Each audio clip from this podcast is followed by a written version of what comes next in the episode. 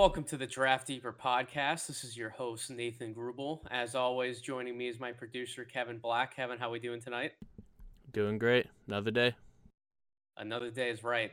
And for the first time, certainly not the last, we have Brett Usher from Pod Strickland here with us as well. Brett, I know you're a knowledgeable NBA podcaster and writer of profiles in our Ringer NBA Facebook group, so I wanted to have you on the show, go through some of the things we can expect from the playoffs and the bubble. How you doing? I'm doing well. Thank you so much for having me on. Um, no, no problem. We got to support each other, right? Oh, absolutely, man. Yeah, absolutely. You'll have to have to jump on our thing at some point too, man. That would be great. And uh no, I'm just uh just enjoying the playoffs, man. I, it's they're here and I couldn't be more excited. I mean, I think uh because of just the all the uncertainty surrounding the NBA's return and you know, the span of time over which it stretched, I think it makes me uh, appreciate all this a little bit more. And I think in saying that, I can probably speak for most NBA fans. So yeah, man, I'm just savoring it and uh, absorbing it and and loving it. Well, so it's it's funny you say that because I would tend to agree, and we're recording this by the way um, on Monday night around 7:30 Eastern time.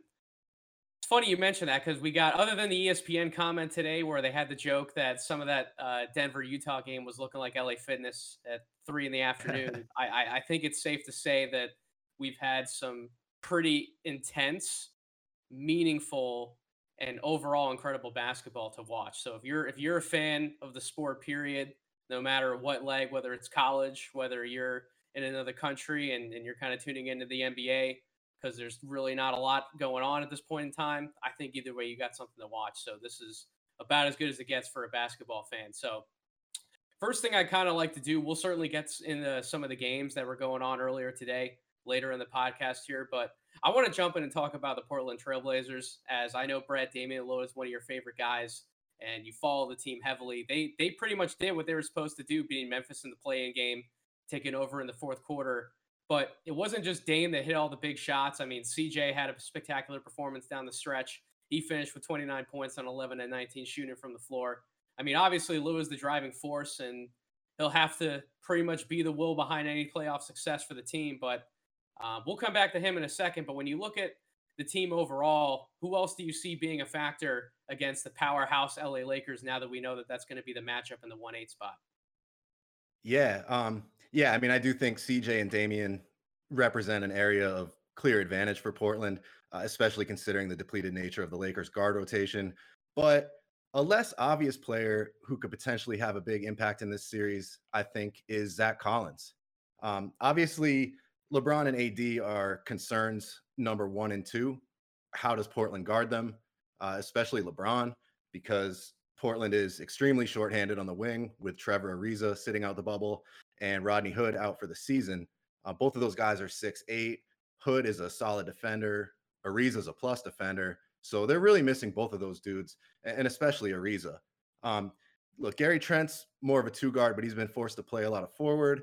And obviously that can work in spots, but I think he's too small to guard LeBron, although I'm sure they'll give that a look. And then does Melo's size and experience make up for his glaring defensive deficiencies? Maybe to some degree, but I'm not exactly confident in Melo being able to cover LeBron. I'd imagine that's how they'll start the game. But I think Coach Stotts would be wise to throw Zach Collins on LeBron at some point and see what happens. Mm. Yeah, he's got great length, fairly quick feet, an elite motor, improving defensive instincts. Obviously, he would have to play off him on the perimeter, but I think he could at least bother him with his length. Uh, but more importantly, I think Collins is fairly well equipped, at least in terms of his physical tools to cover AD. And, you know, make no mistake, AD and Bron are both going to get theirs probably in a big way. But I could see Collins emerging because of his relative versatility as Portland's most valuable defensive player in this series. He hasn't looked great so far in the bubble. He's only averaged about six points and seven rebounds. But you have to remember that he missed virtually all of the pre hiatus season. And I think we've definitely seen some rust he's missed some bunnies, committed some silly fouls, and just looked a little out of sync in general. This should have been a big year for Zach. With Nurk being out, they were counting on Zach to step up and really anchor their front court. And I think he was up to the task. So it's really a shame that he got hurt. Uh, I think if he had a full third season behind him, we'd be looking at a more confident, more decisive, sharper player. Uh, maybe we'll see that in the playoffs. He's obviously going to have his hands full. But I think if Portland wants to have any chance of making this series competitive, they're going to need Zach to be much better than he's been in these last nine games. Um, and honestly, I think at least to some degree he will be. I'm so glad that you mentioned Zach Collins because he does not get near the amount of love that he should. And that's, I mean, we're this is obviously like a draft centric podcast. Certainly, I'm going to cover the restart in full because that's that's kind of the current event. That's the hot topic of what's going on right now, and it's also important to talk about the professional game as much as possible because at the end of the day, these young guys are building their careers and their roles, and they want to emulate what's going on in the NBA because that's that's their job. That's that's the end goal. And coming into the draft, his draft class, I actually had Collins fifth on my board in that draft. And it wasn't because of his offensive game. That was kind of what was getting buzz. Um, you'd have scouts that would travel to a bunch of Gonzaga games and, and kind of watch him both in practices and then ultimately what he was able to do in those games. And even on the, the stage of the NCAA tournament, I had him that high because of his defense. He was a ferocious rim protector in college. And you, you might see him as this really tall, skinny, lanky white guy uh, try, trying to absolutely bring everything that he can to the defensive end. And you, you might think that he'd get pushed around, but he he does not get pushed around at all. He has that wiry strength. He's competitive on the interior, and, and I agree with you about not only being able to potentially switch on on LeBron, having a, uh, having him who can give him another look, but certainly in the matchup with Anthony Davis. I mean, it, I, I know Anthony Davis is an accomplished player in his own right, and and he's certainly a big bruising body himself. But you do have to give effort and you have to compete. You have to outcompete against Zach Collins. So I, I, I really am glad that you brought his name up because I think he can certainly be an X factor. But one guy I, I definitely want to hit on here is, Gary Trent Jr., another guy who, um, in doing the the whole scouting thing, I was certainly able to to watch him enough in college at Duke and rank him. I actually had him as a lottery talent coming out of college. I know the the Trailblazers were able to sneak him in the second round and kind of plug him into their rotation now as more of a developed player. But I mean, inside of the bubble, he's been averaging nearly 17 points per game on a scorching hot 51% from three. I mean, his inside the arc pull up numbers have to be off the charts as well. Every single time I see him take a one triple pull up to shake his guy, it seems like that's been one of the big ways he's accumulated points here. Um, he's just also a heads up guard who knows when to backdoor guys and get open for easy looks. Is he an isolation shot creator? No, but on this team, I mean, you and I know he doesn't have to be. They they certainly have plenty of offense between the two guards and Melo, um, Nurkic pouring in points in the post.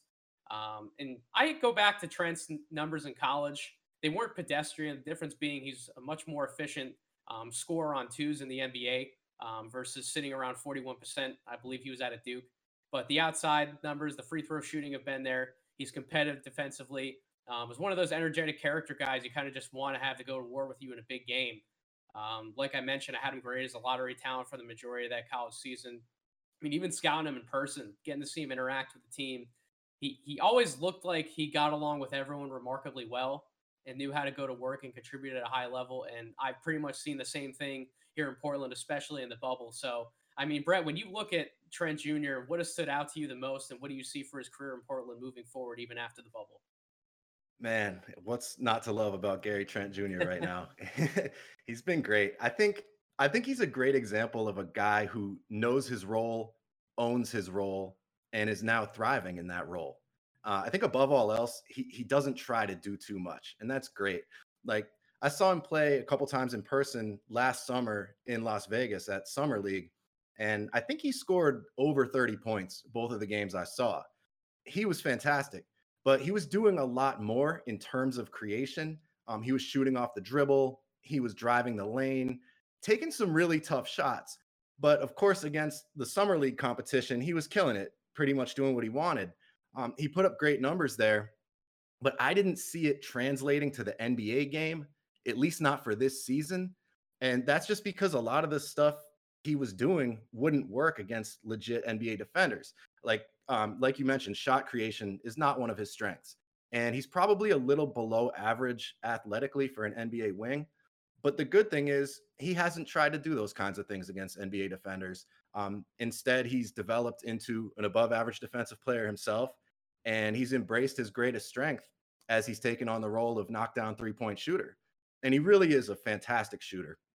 His mechanics are smooth, quick, efficient, and repeatable. He wastes no movement. He's remarkably consistent in his form. I might even say that he's got a perfect jump shot. And like I wouldn't say that about very many guys, but his jump shot's about as good as it gets in terms of his mechanics. It's it's beautiful. And I realize his 51% shooting on threes in the bubble isn't entirely sustainable, but it's also not a fluke uh, because he's right around 42% on the season. Uh, I would say if he were like two inches taller and maybe a little bit quicker, he'd be the prototypical modern 3 and D wing. But even as he is, I think he could develop into a Klay Thompson light kind of player. Um, his defense has been really encouraging. Like I said, he's not the quickest guy, but he's really strong. And in the NBA, to me, strength is becoming more important than quickness when it comes to defense, namely on the perimeter. You see it in guys like OG Anunoby and Kawhi Leonard, and th- those guys, you know, they move their feet well, but but strength is their greatest asset, I think, and that could be said for a lot of guys. And and Trent is a strong kid, and but above all else, it's his effort level which has impressed me. Uh, the kid just goes hard out there. As far as his future with the team, I have to think Portland views him as a big part of their plans moving forward. Uh, he may even make CJ McCollum expendable in terms of a trade.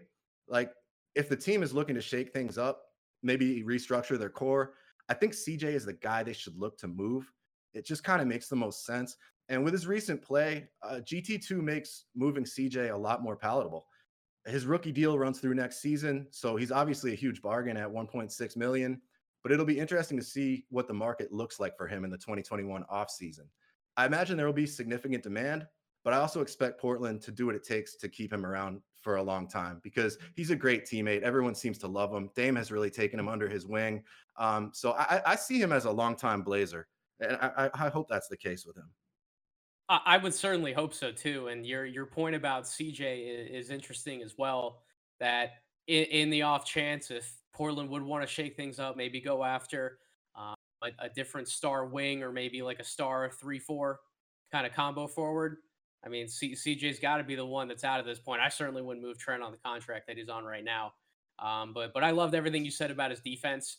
Uh, c- certainly, I, I don't think I've seen a player yell after as many made shots and defensive breakups as as Trent Jr. has um, mm-hmm. at least here in the bubble. The, the guy is one of the best competitors we have in the game right now.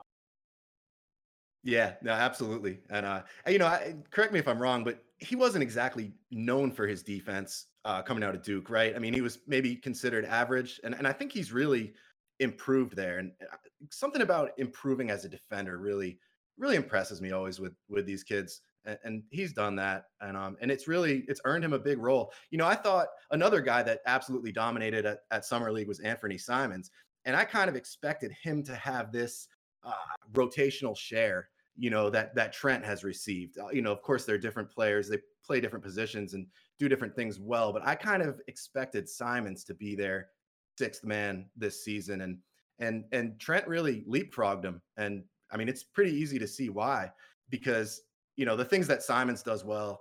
Eh, eh, he's a creator. He needs the ball. Like Portland doesn't need that stuff. That's the stuff he was doing at summer league. The stuff Trent was doing at summer league. What Portland needs is what, exactly what Trent is doing now. Just playing hard defense, knocking down three pointers, and he's doing that as well as anybody. So he's he's earned this role, and uh, I'm I'm glad he's there, and uh, I think he's going to be a big part of this first round series against LA.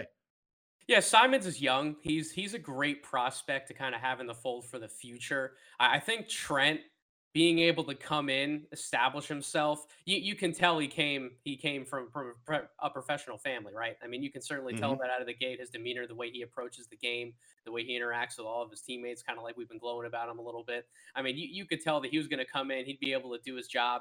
And it, it's funny you say that about his defense coming out of college. All he was known really for being able to do was shoot the basketball, and that's it. I don't even think a lot of people really saw a lot of what he's done in terms of being able to move off the ball and getting himself into fantastic open looks.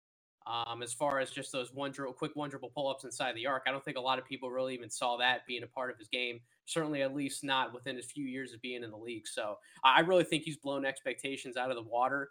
Uh, if you would go back and look at some of that stuff, kind of what he did in high school, as far as being more of a complete scorer, you could see the package was there all of the, the the mental stuff, the character stuff, that was all there. So it's just another thing where you have a lot of these guys in college, they're not fully able to showcase all of their talents, but I mean, even going back before the draft, I remember watching a, a really good interview from from Wendell Carter Jr.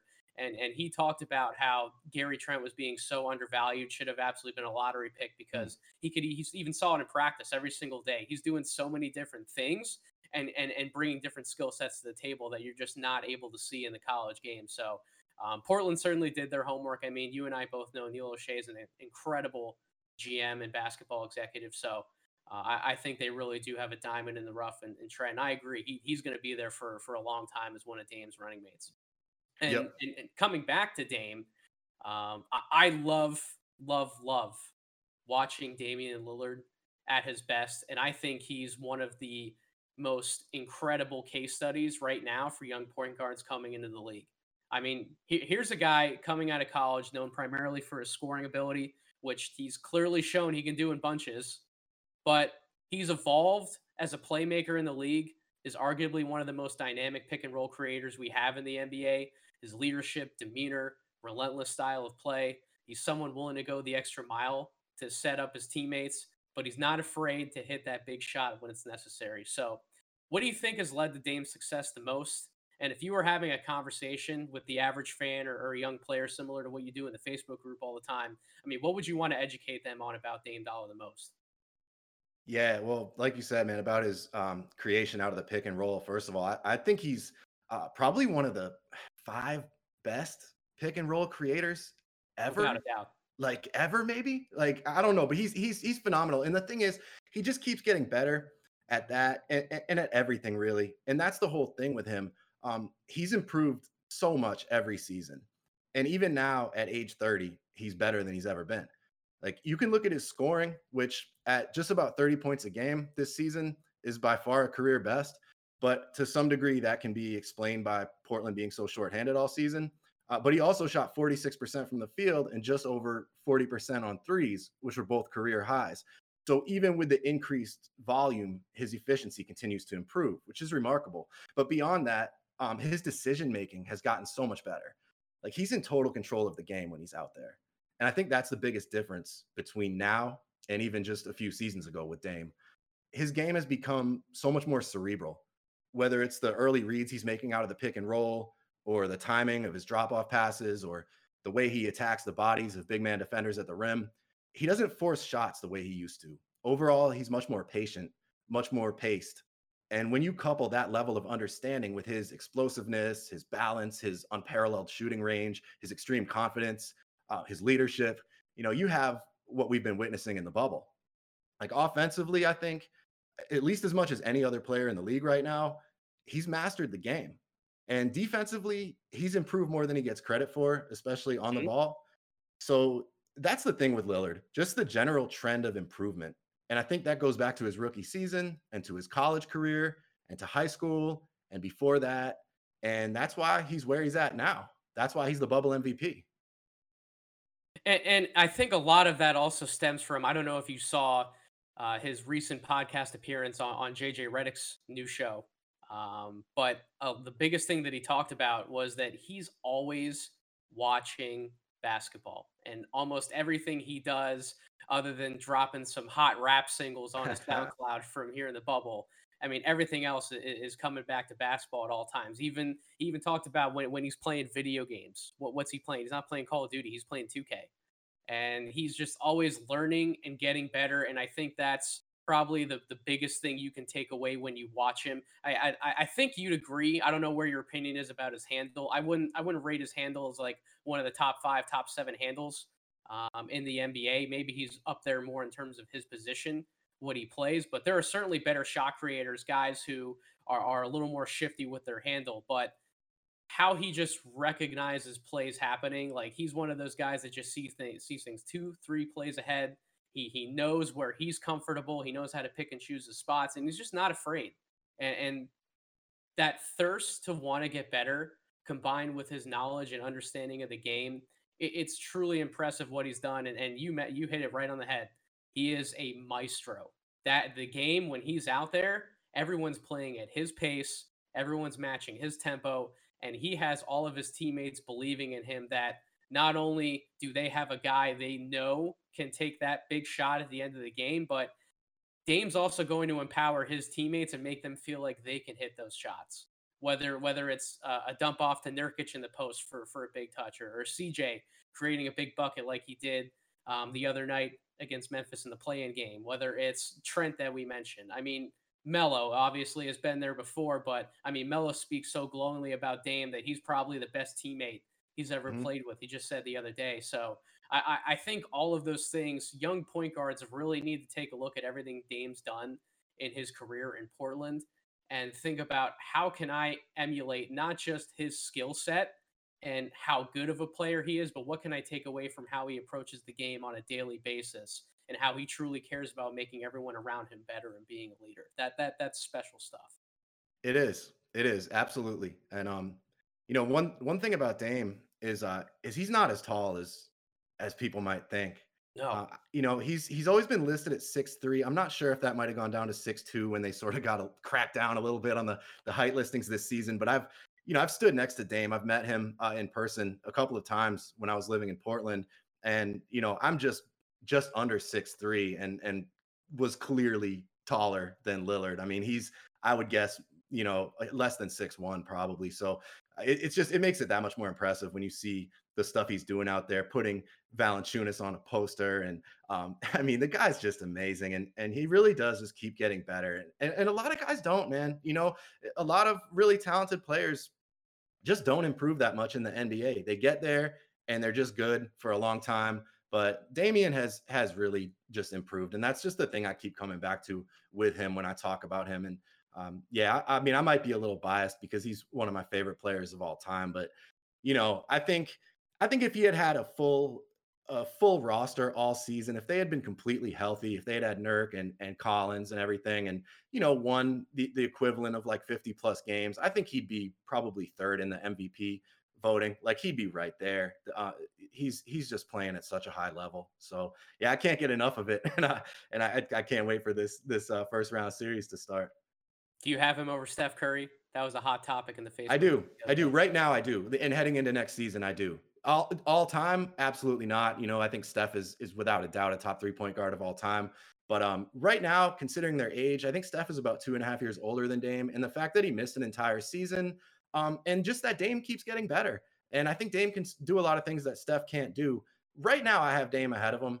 And like to me, that's not hard to say just because just look at look at what he's been doing lately. I mean, so that I'm going by that and the fact that Steph missed a season. And I'm not sure even when Steph played in uh 2018-19, I don't think he was at quite at the level that Dame has been at all season uh this year. So yeah, I'm a Dame guy in that in that debate. Yeah, speaking no, of case studies, I mean, Steph is another one that that you could certainly have any young point guard um, want to emulate and look at coming into the league. I mean, he he's a whole podcast in and of himself. But oh hell yeah, um, I, I, don't know. It's going to be really interesting when the Warriors come back into the fold. How much Curry uh, reintroduces himself to to that huge stage and and takes on Dame and the Blazers. But yeah, there there's no denying what what Dame has done. Um, uh, we always come back to what have you done for me lately? And I, I think Dame's been one of the most explosive point guards in the league for for quite some time now. And and as you keep mentioning, the fact that he keeps getting better, that that's a scary thought. I mean, you you think he's at his apex right now, but he probably still has two, three, four, like really, really, really good prime years under his belt, and then we'll kind of see how, how he starts to fade back a, a little bit as some of that athleticism creeps away from him. But I mean, we're talking about a guy with limitless range, just like Curry those, those guys, even as they lose the, a little bit of their step, they're, they're going to be incredibly effective for, for years to come, just given what they can do passing the ball, finding open teammates, and really being a threat, even moving off the ball. It's going to be really interesting to watch. Absolutely. So, kind of moving away from the Blazers a little bit, I want to dive into some of what we've already seen today. Again, we're recording this on Monday, so we, we already saw the Denver Utah game today. Uh, Brooklyn fought really hard against Toronto, but at the end of the day, I think a lot of us knew the the Raptors were going to slip away in that game and, and ultimately close that one down. And right now, we we got Philly and Boston at halftime. Boston's up by six points, 55 to 49 over the Sixers, and we'll get into that a little bit. Um, but I really want to go into Denver and Utah. Um, to to me, this is a clash of two different styles. Even though both teams obviously like to shoot the three when they have the chance, Utah is more of a traditional defensive minded group. focusing on executing in the half court, while Denver has more of an ability to play out in transition and impose their athleticism from time to time.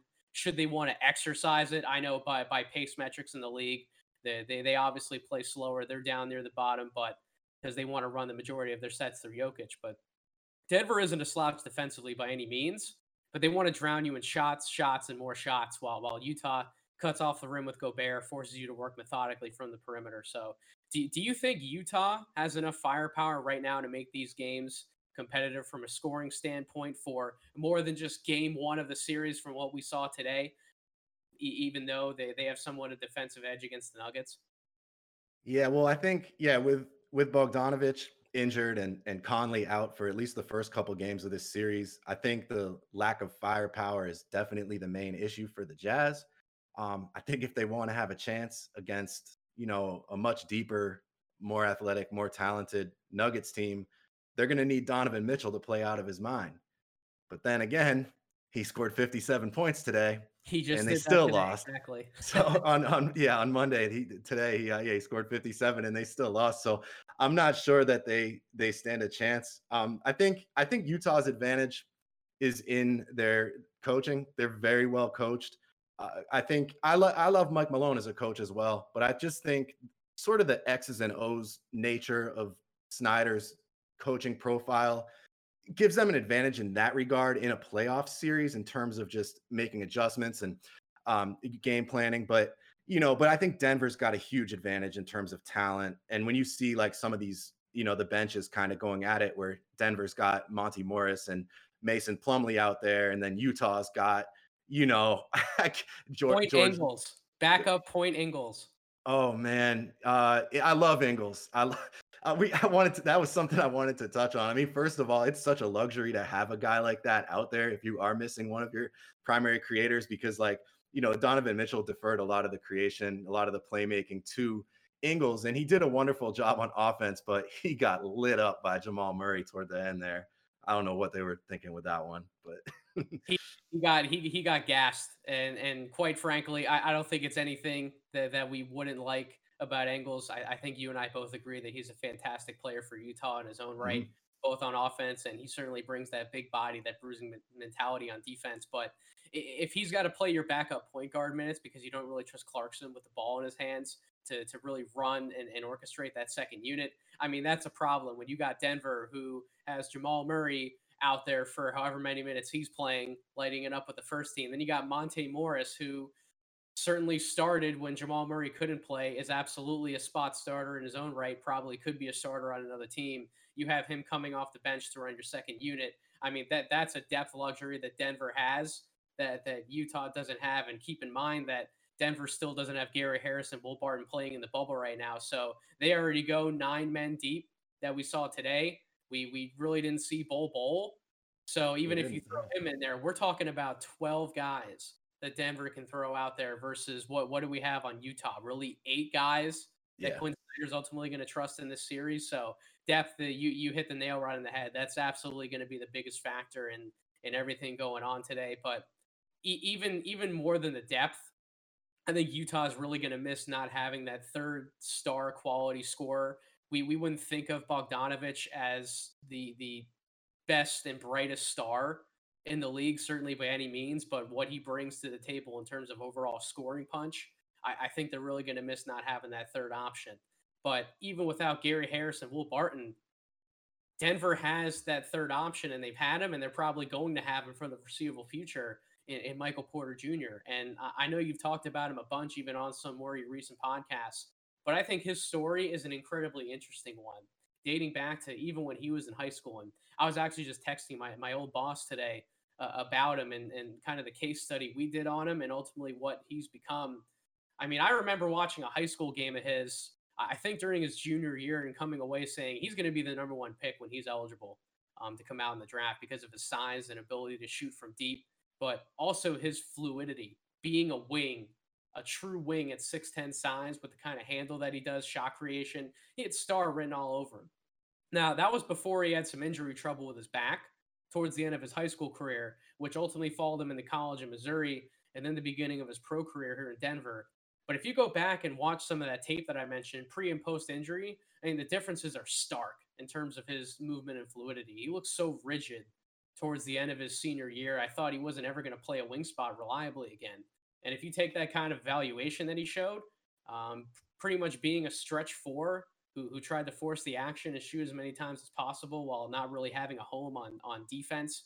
I mean, he certainly isn't strong enough to fully contest fives all the time, but if you take away that that lateral quickness, that mobility factor that he has, coupled with his size to be able to switch out and guard wings effectively, I, I mean, I don't, I don't know who you really have. That's like a Kyle Kuzma type role for him, and that's certainly not something you're taking with the top pick in the draft. Um, but that being said, I mean, it, he he went from being a wing prospect to that stretch four that I mentioned to coming back and being a full time lights out shooting three for the Nuggets, and his story is absolutely remarkable. So I had my concerns. I didn't have him rated that high when, when he was coming out of college, but I mean, what what do you really think about his ascent? Has any of it surprised you, given what we thought he could be versus what he's already become? Um, in, in a way, I mean, I, am with you on. Yeah, I've thought the same thing when I saw him in high school. Like number one pick, maybe the best high school wing prospect I've ever seen. You know, before any of the injuries, he was just unreal. And yeah, you made a good point because he he just looked freakishly athletic. The first time I ever heard of Michael Porter Jr., I was I think he was a freshman or a sophomore in high school. And he dunked from the foul line in a game, and I saw the clip online, and this was like 2014 or something. And that was the first time I had ever even heard of him. And so he had that kind of athleticism. And then yeah, like you said, man, he um after after the, the first injury, like he really did kind of stiffen up. He, you know, he wasn't moving that well out there. And I think where he's at now physically is kind of somewhere in between where he doesn't quite have that fluidity, I don't think, that he had you know, when he was 16, 17 or whatever. Um, but he's also improved a lot in that department. And, you know, a lot of people talk about the back injuries and everything, but I think the the bigger deal with him is is the drop foot that he's been dealing with. Uh, you know, if you look closely when he's playing, he's wearing a brace that holds his foot up because he can't lift his foot up fully on his Great own point. yet. Uh, and that stems from nerve damage uh, from his second back surgery. So he's he that drop foot came about sometime during what should have been his rookie season, and he's been wearing that brace for over a year now when he plays. And look, I don't know how much he needs it. He doesn't wear it when he's just walking around, so it's probably not a severe case of drop foot. But you can see sometimes, like today, even uh, or Monday, I should say, since this is dropping Wednesday, uh, when you know in Game One against the Jazz, he went up for a couple alley oops, and you could just see he wasn't comfortable with that sort of spontaneous jump like he's almost got to time his jumps more, and he does that really well on the rebounds. And and that's another thing I wanted to mention with him. That's probably the thing that surprised me most with him is his ability as a rebounder. Like he's looked like he could average 10 rebounds per game. He just has great timing and just a great sense when he's on the court. And that sort of applies to everything with him, not just rebounding. Um, he just always knows where to be. He's got a great feel for spacing. And I think the combination of that with having a guy like Jokic really benefits him greatly. So I think he's in a really good spot in Denver playing alongside Jokic where his abilities can be maximized. Um, I would say, look, the thing that surprised me is I did I think he was gonna, you know, in his first couple starts, come out and score 27 and 30 and 37 and 23. No, I mean, I don't think anybody did. But uh, you know, the, if he's healthy, it doesn't surprise me that he's scoring a lot of points. I think he's basically a 20 point a game scorer from here on out, and then maybe more on top of that. So this is who he is, I think. You know, and uh, as long as he can stay healthy, and hopefully that that foot issue resolves itself, because I do think that's holding him back a little bit still. But I have high hopes for him as long as he can stay healthy. I, I love the kid. He's got to clean up the defense. We we mm-hmm. know he's got to clean that up. I mean, he he tries. He certainly gives effort, but man, I mean, we even saw it today. I mean, you, you talked about Quin Snyder being an absolute master uh, of drawing up about as many different back screening actions and, and backdoor cuts as, as, we can possibly see in a game. And they, they really made Porter silly. They were attacking him at one point later in the game that Malone just had to pull him from the game because mm-hmm. he just couldn't trust him on defense. even even though he's he's a lights out shooter and can certainly pile up the threes in his own right, but that that's absolutely something that's going to have to be cleaned up. But I think he will. He, he he's a good young kid with a bright future, and he he changes things for the Nuggets, man. I, I didn't think they were really going to be a contender going forward, like a true legitimate contender to some of those top teams that we could talk about in the West. But I think next year, if Porter's the real deal, they're going to bring back some of those other guards. You still have Murray, Jokic. If if Bol Bol is real, we didn't even really talk about him. I mean that that's a scary, scary deep team with a bunch of young guys who are still going to get better. I mean, PJ Dozier, we didn't we didn't really talk about him. They they have so many interesting young guys that are that are only going to add to to what could be an incredibly bright future. Yeah, and I, Grant is the uh, is the other one we should probably mention too. I, I like him a lot long term. I think Millsap's time in Denver is probably uh, going to be up this offseason, uh, unless they can bring him back at a at a really cheap price. But I'm not sure. I think I think Grant is kind of their their four of the future, and he just makes them so much more athletic, so fun. They've just got such a cool balance to their team, and um, man, and and just with with Murray too. Like I don't know did you notice he looks thicker out there. Um, and when I first saw him come back, I think it was that double OT game against the Jazz uh, earlier in the bubble. I think that was his first game back, and I was like, all right, he's he must just be out of shape. And then when I was watching him today, it's like it looks like he might have just got stronger. And then on some of those step backs, uh, fadeaways, tough three pointers, deeper three pointers than he normally shoots, it all looks effortless, at least compared to before. And I think that could be a product of increased uh, strength. So if that is what happened, if he just got stronger and that's why he looks so much thicker, that could really unlock something in him as a shooter because he's we've always known he's a great shooter, but he hasn't been like a you know a prolific three point shooter, at least not to the degree that a lot of people expected. But he sure looked like it today. No, he he he is strong. He he he certainly is developing into a brick house at that spot in his own right. He absolutely packed on some pounds of muscle um, in the off season coming into the bubble, and he he's another guy, man. He is a fiery competitor. He absolutely jawing at Donovan Mitchell, jawing at everybody on the court when he was hitting some of those big shots, and and, and good for him. He absolutely should be talking with some of the the the deep threes, some of those pull up jumpers that he hit late in stretches in that game, contested, non contested. He, he pretty much took whatever shot he could find at that point and and kudos, kudos to him. He he really deserves it. He's a hard worker, uh, another great kid, somebody who I had rated higher than some coming out of college. I, I still to this day I don't know how Buddy Hield could have been taken over Jamal Murray in that draft, but. Uh, again, if, if that's if that's one of the star pillars that you have to lean on, along with Porter and Jokic, the, the Nuggets, man, they they are absolutely scary. And, and, and by the way, apologies to Paul Millsap. I, I, I love Paul Millsap. Watching today's game, thank God he hit some big shots late in the game, especially that one dagger three that I can remember of his because he he looked pretty bad through through about the first three quarters of that game. He just looked athletically unmatched. I, I don't yeah. know what your thoughts were about that, but maybe that's a good yeah. reason to mention Grant.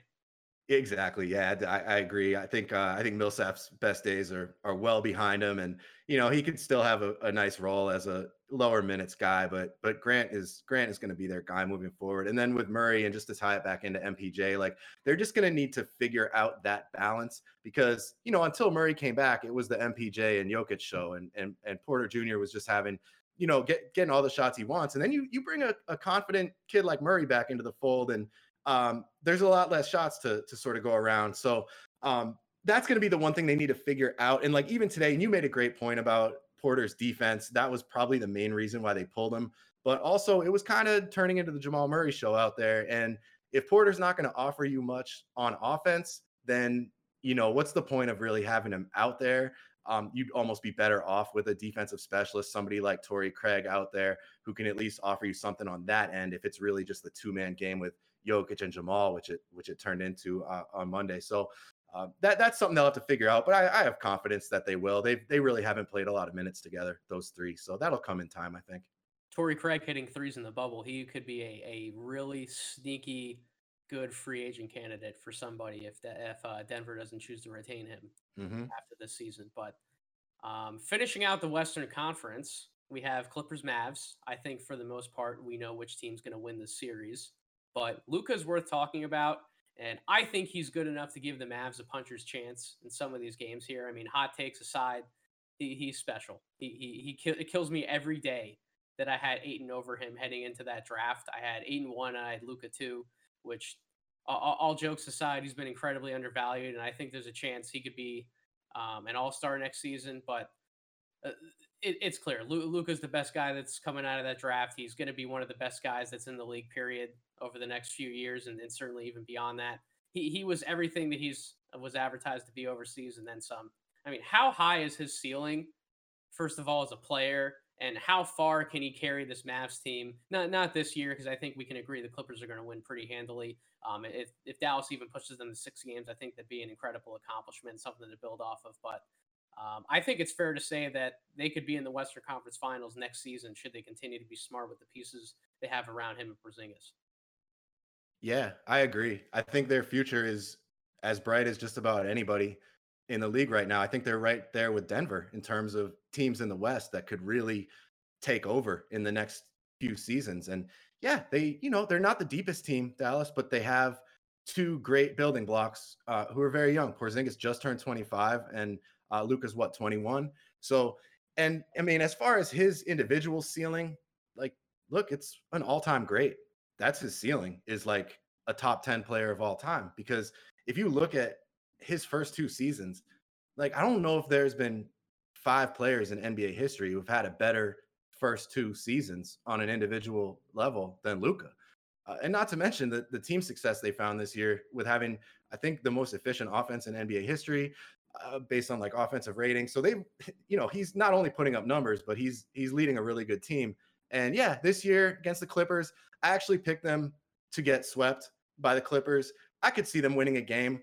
Um, probably no more than that. I think uh, that defense is just really going to key in on Luka. It's going to be a great test for him, you know, because if if Kawhi Leonard decides to sort of make that his mission to shut down Luka or Paul George even, or the combination of the two. And then you can't forget about Pat Beverley. So he's going to be facing some dogs defensively, and they're smart. They know that if they can contain Luka or you know shut him down to some degree, uh, the Dallas doesn't have much left. Their whole machine sort of breaks down if you take Luka even partially out of the equation. So man, if he can still do what he's been doing against that defense, then I mean, look, I don't know what else I can say about the kid. He's he's special. He's on pace to be an all-time great, but that would just take at least my perception of him to another level. No, I I absolutely agree with everything you just said, and and, and yeah, the Clippers have all the defensive pieces in place to to pretty much limit what what the Mavs have done offensively this year. Although I I, I didn't pick them being like first in the league in, in in terms of overall scoring. I mean, that's some special stuff that we've seen from from Luka and Porzingis and company, especially given the fact that Porzingis really wasn't this this 25 to 30 points per game score until um, late later in, in the regular season and then here here in the bubble. I mean, he he started out the beginning of the season on, on, on a slow curve, but Luka really exploded out of the gate, and he has not slowed down. I don't think he's going to slow down. I think he's going to do the same thing that he's done all season to to the Clippers. But I, I think what the Clippers are going to do, kind of as we were talking about here, is they're going to take some of those other guys away. Like, like Dallas is is so predicated on Luka having the ball in his hands, um, doing some high pick and roll with Porzingis, um, and, and then pretty much figuring out where the ball needs to go in terms of the open shooter in the corner um, or spotting up on the wing from there. So I, I think the Clippers know how to play um, orchestrated team defense when they need to. It's not all just individual, and I think they're going to shut down some of those shooting opportunities, and they're going to make Luka beat them. Sometimes Luka is going to beat them. Uh, other times, the, the Clippers are going to be able to rely on a stop from Beverley George, or, or Kawhi to, to ultimately finish them out. So, like I said, if they get to six games, they push it that far. I mean, that's a huge accomplishment for them moving forward. But we, we know what the Clippers are going to do. But I agree, Luka, Luka's ceiling is an all time great. The the Larry Bird stuff isn't out of the question. I actually think it's a pretty accurate comparison for what we're seeing Luka do. I mean, yeah. I know Larry Bird was a bigger overall player, uh, more of a, of a rebounder, although Luka's certainly rebounding very well on both ends in his own right. But just in terms of being that that big guy on the court who not only has the vision to make everyone better around him, but can be a lights out shooter when he needs to be. And that part of Luka's game is absolutely going to improve over the years here. He's only in his second year in the NBA. Um, I, I, think that comparison is absolutely spot on and fair. I, I don't think that's blasphemous one bit. No, he's he's right there in terms of his his intelligence, his b-ball IQ. Like that's he. I said this on on our podcast. Like he might be the most cerebral player that I've ever watched because I mean, you know, he's not like the greatest shooter, right? Like he's not the greatest ball handler. He's not the most athletic guy by any means. Like, but he's but he's putting up these numbers that like we've never seen before, like LeBron numbers and then some. And he's doing it so much of it just based on his his intelligence and his feel for the game. And I just I don't know if I've ever seen another player get more out of their basketball IQ than Luka. And I mean, man, when he becomes a better shooter and improves in some other areas and gets stronger and gets more athletic, he's only going to get better. And yeah, people don't realize how big that dude is, but I mean, he's like a legit six eight, right? And 240 or whatever. I mean, he's a big dude. He's like he's like LeBron size almost. And um so yeah, he's a force to be reckoned with out there. But uh, and then with Porzingis, man, like yeah, he looked so rusty, like you said, like the beginning of the season. He didn't really get going until January, February. But then you have to remember he missed almost two calendar years. He was out for a really long time after that ACL. So you know, it just took him a little while to get back in the swing of things. But now he's looking like the player that you know everybody thought he was going to become and i think he still has a lot of room to improve too so i love their outlook going forward and you know you know mark cuban's going to do what it takes um, to to build a, a, championship caliber team around those guys. So yeah, they're, they're in good hands. in the league. The, oh, absolutely. not get talked about enough. That that man is brilliant, and the fact that he has a brilliant point guard, essentially what you can mm. call Luka running the show. I mean, yeah, they're, they're going to be competitive for years and years and years and years to come. I guess the last thing I'll say about Luka um, in, in the Larry Bird comparison is Luka has that flair to him. He certainly has that dog, and, and he's gonna he's gonna stick that basket in your grill um, and he's going to give you that look, but then he's kind of just going to walk away. I guess we all heard the stories about Larry. I mean, Larry, Larry's going to dump the ball in your face. He's going to get that big basket on you. He's going to tell you about it. Then he's going to go tell your mom about it.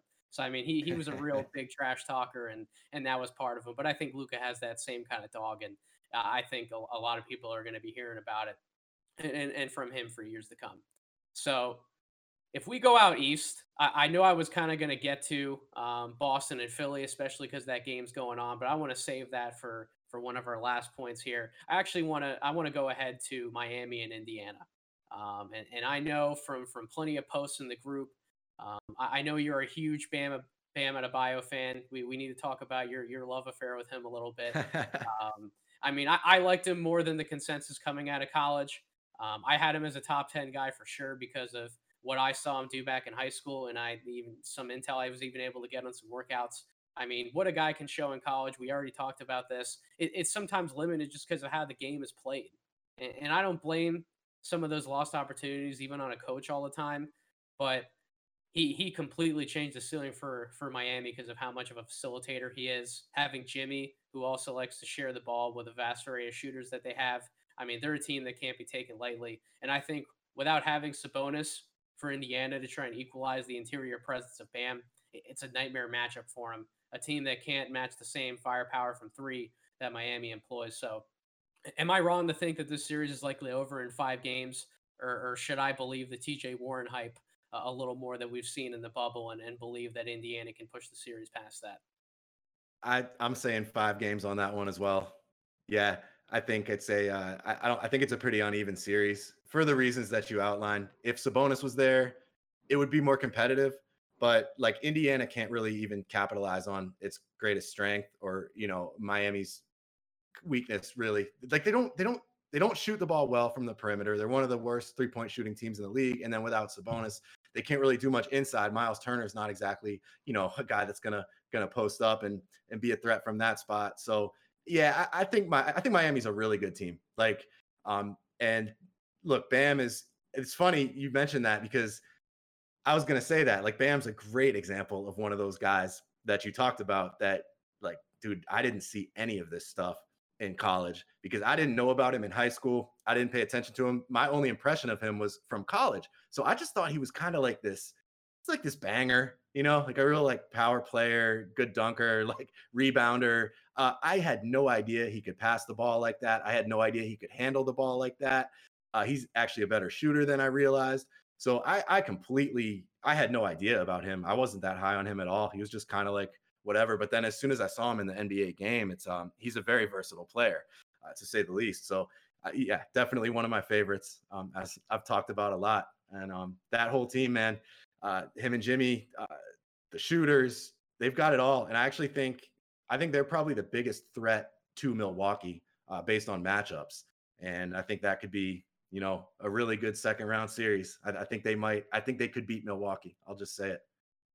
They they they certainly have the firepower to do so, and we we already talked about Bam, but Ty, Tyler Herro out of Kentucky, he was another guy that not a lot of people thought that um, he he was going to be worthy of possibly a top five selection. But I, I, had one of my friends tell me the other week um, that that he saw Gilbert Arenas. That he the Tyler Herro mm. could possibly be another coming of Gilbert Arenas, and I I, I it, it's it's funny you, you you hear that name and you think about what Arenas did during his prime years in, in Washington and how great of an overall offensive talent he was. But then you go watch Herro, especially some of the games he had towards the beginning of the season in his rookie year here, and, and now even in the bubble. And you look at what he can do, not just in terms of shooting, but also in terms of playmaking and passing the ball. Man, he he has a bright future ahead of him, and if he can bring that that level of game into a playoff series, along with some of the other young guys that they have, um, some of the, the veteran defensive talent like Iguodala and, and Crowder, if they play up to their potential, yeah, they could be a real, real, real problem for Milwaukee. I actually kind of. Yeah, he um he, he's really impressed me with the stuff he's been doing with the ball. Like I didn't know he he's another guy. Yeah, I didn't know he had all that, but he he looks like a point guard when he's been running the point for them. Like when Nunn and Dragic were out, and and he was their point guard. He looked very comfortable, very capable. I see no reason why he can't be a full time point guard in the future. I, I, see no reason. I think he's just as well equipped as a lot of guys that are just labeled point guards coming out. Like um, let's take like Jamal Murray for instance. You know, I think Herro's got just as just as many point guard skills as Murray had coming out of college, but it's just like he's got this two guard label. And yeah, Murray's more of a combo guard, but he's he's a point guard now. And uh, I think Herro could become that kind of guard. And I wouldn't be surprised to, to hear that they've been kind of grooming him for that role. I think he's just as well suited for point guard as Kendrick Nunn. You know, he he can he can handle the ball. He's he can pass. He's got a great feel, and obviously he can shoot the thing. So, and he's got you know he's a little undersized for a two, but he's got great size for a point guard. So I would like to see that be the direction he sort of goes. But yeah, man, like you said, he he provides them with an extra punch for sure because he's he looks a lot better than he did during the pre-hiatus season. Uh, and I think he can kind of give them that little extra bit of scoring that it, they might be missing with with Bam and Jimmy being great players, but not big time scorers. So yeah, I think he he could help them a lot just this season in the playoffs. And uh, but anyway, back to back to the Indy series. I, am with you, man. I'm I'm saying five on that one. I, I just don't think Indiana has enough. I, I, I will say this about the the whole Herro thing before we we we jump off those two teams that if he is a point guard and that's what he's going to be in the future, and you can kind of move him off of one of those wing spots to, to where you can have Herro and then the combination of, of, of Duncan Robinson and then Jimmy, and then you can kind of add another guy into that three four spot, a potential star player along with Bam. That that that lineup is a problem. That that lineup would be an absolute problem, and I think you and I might might have an inkling as to who they're going to target for that four man spot in, in, the near future here. Yeah. But if that happened, oh my goodness, I, I don't even want to think about it. I don't even want to think about it. Well, uh, he's he's thinking that too when they're pitching it to him. He's thinking the same thing. Oh my goodness. Oh, so oh, so the one one last series that that I really care about here because I'm not far from the Philadelphia area. You're you're a Boston guy. That's Sixers Celtics. I've watched far too much of this Philly team. My, my fascination with them has reached dangerous levels throughout the year. Um, but they sicken me more often than not at this point because I just think the preparation and attention to detail is lacking on so many occasions. And I, I think that assessment has reached a boiling point. In the first real game in the bubble they had against Indiana, I, would never been more frustrated watching a Sixers game in my life, where they, they, they could have had a better defensive game plan coming in. You, you want to talk about who was going to be the top scorer on Indiana in that game. We, we knew it was going to be TJ Warren. Sabonis isn't there. Brogdon wasn't playing that game. Oladipo is obviously not fully himself. He's not a number one option right now. TJ Warren was going to take the most shots in that game. what happened? What what did Brett come in and do? Brett had Tobias Harris on TJ Warren for the majority of the first half. Flat footed, average at best defender Tobias Harris when he's got Ben Simmons, probably one of the best defensive players in the league, period, sitting right there to body him up individually. He eventually moved Simmons onto TJ Warren later in the game when Warren was already about as hot as anybody could possibly be. His confidence was through the roof. And and, and I just think Tatum should have that same kind of a series because I, don't see an individual defender that can really give him problems. For for all that I love Thybulle, for all that everyone loves he, he's a space defender who wreaks havoc, forcing turnovers off errant passes and, and, and heady blocks when he gets the chance. He, he's not quite that level of individual stopper just yet. Um, we we already talked about Harris. He's a big body you can throw around, but do you really want him um, guarding wings and having to run everybody down all the time, taking away from what what he does on offense in terms of draining his energy? Um, I, I, think Shea can do more of a number than people think on, on Kemba as a defender, but I mean Kemba's still going to get his, and then the attention that uh, those two require. I mean, we're not even talking about Hayward or Brown, so if you just compare the threes that they're going to get looks at versus the twos that Embiid's going to pour in on Boston all night long, eventually those numbers will differentiate themselves in the scoring department. Um, and realistically, I think if Boston takes this series seriously, I mean, th- this should be over in five games, which is pretty much against the public consensus, which is that actually surprises me a lot, given that everybody loves to complain about Philly and, and their lack of coaching and preparation and sometimes even lack of effort on either end of the floor. So, am I missing anything by saying it should be over in five games? How do you see it playing out? No, I agree with you on that one as well, man. Um, and yeah, you know, I'm I'm from Massachusetts, so the Celtics are kind of like my other main team, other than Portland. Uh, maybe I'm a, a, little overconfident in them, but I'm I'm a, I agree with with what you said, man. Uh, I you know, yeah, Simmons would change everything. You know, having him out there defensively, being able to cover anyone on the Celtics, really one through five, would have been huge. But now you're in a position where, you know, they opened the game, game one, with Al Horford guarding Jaylen Brown. And Jaylen Brown promptly drained two threes. I, I, know I just watched the first quarter of that game, so that's all I can really speak on. But uh, that was one of my first impressions. Was like, okay, this is a problem, and I don't really understand Brett Brown's insistence on starting Horford. Why can't Tobias Harris just start at the four? Like because Embiid, you know, Embiid obviously went to work. He scored like 10 or 12 quick points, and then they pulled him and slid Horford to the five. But it's like, why can't they just, when they pull Embiid, just bring Horford in for him? Do it that way. So you don't have that mismatch of where Brown is out on the perimeter with, you know, Al Horford is a you know, has been a great defensive player for a long time, but he's obviously way too slow to guard. He, no, he, no, he's, he's not. He's not. Guy. He's not. And you know, he, he's probably still very capable uh, defending on the interior, but you know it's a joke to have him on the perimeter. So I, I think that's the last we'll see of that starting lineup. And then yeah, the Tatum thing is is a problem, man. That would have been Ben Simmons would have been their their Tatum stopper, and now it's I think they started Josh Richardson on him. Uh, and, and yeah, maybe you'll see some Harris, maybe you'll see some. Yeah, I, I don't I don't know, man. Um, that's that's going to be tough. I just think you know, long story short, Boston just has too many good wings. Um, I, I'm not sure, you know, I don't think Philly has enough capable defenders. Or if they do, if you have to play guys like Thybulle out there, maybe then you can't really take advantage of Embiid's gravity because you want to have shooters around Embiid. But then to do that, you know, you want to have then you'd have to have Korkmaz and Shake Milton out there. And it's like, how many minutes can you play those guys together without getting killed on the other end? So it's just like this conundrum that they find themselves in. And and and Simmons' presence would have alleviated a lot of that, especially defensively. With, with Simmons, I think they could have absolutely won the series. I I, I don't mm-hmm. think there there there's little to no doubt in my mind that as long as they would come out, give their effort on both ends every single possession, limit the amount of mistakes they make because they they sure like to cough up the ball in stupid spots too. But I, I think without question it'd be a lot more competitive series than, than what I ultimately see. And who knows, maybe a lot of the games are going to be competitive in their own right and, and maybe that's not the best word to to use, but I just think at the end of the day, what the record's going to show, I think Boston should take care of this handily, and and they're going to be a tough out for for anybody given the firepower that we've detailed here. Um, I mean, last but certainly not least, there's Milwaukee and Toronto. I don't really think we have to discuss much in in terms of those series. I think those are pretty much going to be cakewalks for for both teams for the most part. They're both well coached. They're both going to be well prepared to come in and beat Orlando and Brooklyn.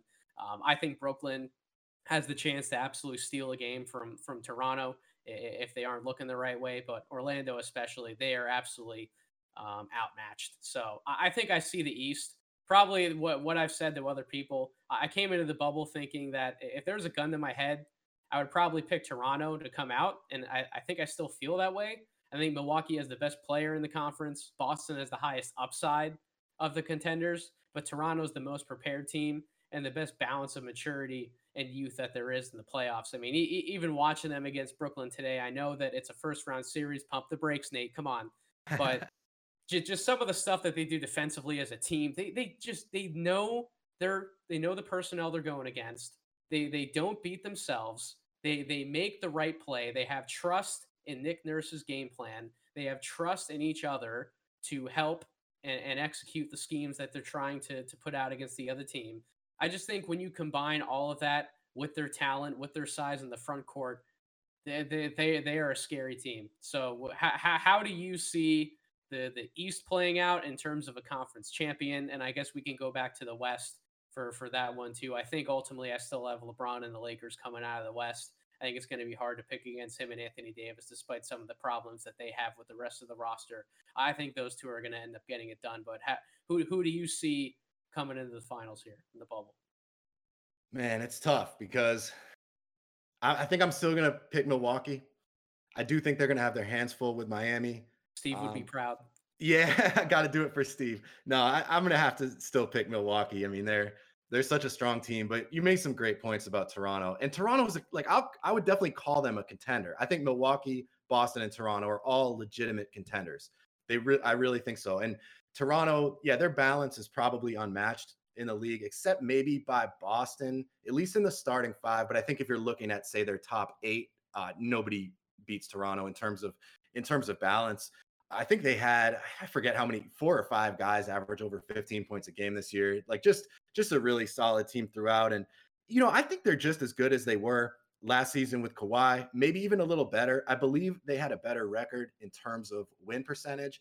And I think the the Kawhi void has largely been filled by the improvement that Siakam has shown as a scorer, uh, and also VanVleet in that department. And then with Anunoby as a defender, he can do a lot of the things that Kawhi was doing for them defensively. So they've really filled that void, and you know their depth and has a lot to do with that. And obviously, they're as well coached as anybody. They were, you know, a top three or four defense throughout the season, and they've been by far the best defense in the bubble and that appeared to have continued today. I didn't watch that the game against Brooklyn, but it looks like they put a hurting on them, and I actually think that's going to be probably a sweep that series. I don't think Brooklyn even gets one from them. They're just like a well-oiled machine where they could be, you know, they they could they could kind of rest Lowry, you know, play him 20 something minutes. And same with, you know, a lot of the older, older guys on the team, Gasol, Ibaka. And I think they could still uh, beat most teams just because they're, they're almost becoming like a, a, system in the way that San Antonio has been a system for so long where you, they're going to start just, you know, plugging in guys and the guys that they find in the second round are undrafted players. They've got a few of them and just put them in the right spots and they're just going to keep succeeding. So they could, they could have like a little San Antonio thing kind of kicking off here uh, before. Well, they're another team like Denver. You turn around. I mean, they they've had twelve guys walk into the lineup at one point in a game. They're they're yeah. they're another team that's deep like Denver. So, um, I uh, yeah. I, I absolutely agree with that. I wouldn't count them out. I got to pick Milwaukee, but I'm definitely not counting out Toronto or Boston. Those would be like my three, and you know that's it's gonna be it's gonna be cool to see how it plays out. So what what what about in the West? Did we hammer down a pick in the West? Who we think is going to be playing Milwaukee? Clippers. So we we got Bucks Clippers in a final. That that would be a fantastic finals. I think either way you slice it, no matter who's coming out of each conference, I think we're about to see one of the greatest finals we've seen, certainly in, in recent memory, in terms of the amount of time that that I've been watching basketball. Um, Kevin, do you have any thoughts about Toronto coming out of uh, East potentially? I mean, you know how much I love Toronto. I, I know you. I, you're you always talking K-Wow. about we the North. Can I uh can I do my weekly hot take? You can absolutely do your weekly hot take. We got Brett in the fold now, so I'm sure he'll love to hear it. you right. guys are gonna you guys are not gonna be a fan of this, but I think Dallas wins the series. Oh my! I think I think Wow. Luka's gonna beat Kawhi. I don't trust the Clippers and their teamwork and team chemistry. If they go behind, like let's say they go behind two one, I could see the team like crumbling. Oh I don't That's a know. God. legitimate. It's a legitimate concern. Their their team chemistry, you know, because they haven't really all been healthy or playing together that much this season, and then even just recently, like in the bubble, they've had more absences than anybody between Lou Williams and Patrick Beverley and Montrezl Harrell and Landry Shamet. So they've had a lot of guys that they're sort of bringing in back into the fold last minute. Like these will be the first games Harrell has played in the bubble. So look, man, again, I think the Clippers are gonna are gonna kill him. But at the same time, you bring up a very legitimate concern in terms of their chemistry. And if they do get behind, it really could go to shit. I could see that. I, I- I just I I, just worry for the Clippers just because I don't know. Paul George kind of shrinks sometimes. I don't know. It, it may be me just like not liking Paul George that much as a player, but I don't know. I could see it happening. If anybody was falling asleep towards the end of this podcast, I think Kevin just woke them all back up with that hot. Hey, that's my job. I got my Lonzo Ball jersey on the way. I love it. Well, that pretty much wraps it up for this week's show. I, I thank you all for tuning in. Um, Brett, I appreciate having you on as a guest, my friend. Uh, we're absolutely going to have to do this again. And, and for everyone who, who hasn't heard his podcast yet that he's on um, with a few of the other Ringer NBA Facebook guys, um, Steve and Jacob, they do a fantastic job. I need to listen to your preview pod that you just did yesterday um, with, with, with Jacob. But where can everybody find Pod Strickland? Where can everybody find you on social media?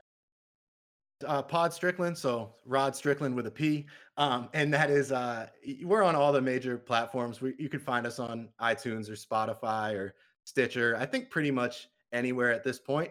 But yeah, we really appreciate uh, everybody who who listens and subscribes. It, it really means a lot to us. Um, and and Nathan, thank you so much for having me on the pod today, man. This was a lot of fun, and and I agree. We'll definitely have to do it again uh, maybe maybe you could come on our pod for some some pre-draft stuff at some point and, and i'd be delighted to come back on on here anytime so let me know but that was a lot of fun man thank you Oh, that that that's a given. Pre-draft, you you already know I'm going to be there. Uh, you're, some Scott yeah, i know you're the guy man But I, I will be back next week for another solo edition of the pod, uh, breaking down six through ten on the 2020 Draft Deeper Big Board. Um, and also, I want to make the announcement that this Thursday on, on YouTube, uh, Draft Deeper is going to be doing a live show. Kevin and I will be on for the draft lottery, giving our our breakdowns, our, our thoughts, and our predictions of what maybe a little bit of a mock draft could look like. Talking about some of the top prospects and where they could fall on that lottery. So um, definitely tune in, check social media in terms of what time exactly we'll be going live on Thursday night. But um, I, I wish everyone a great week until then and enjoy the playoffs.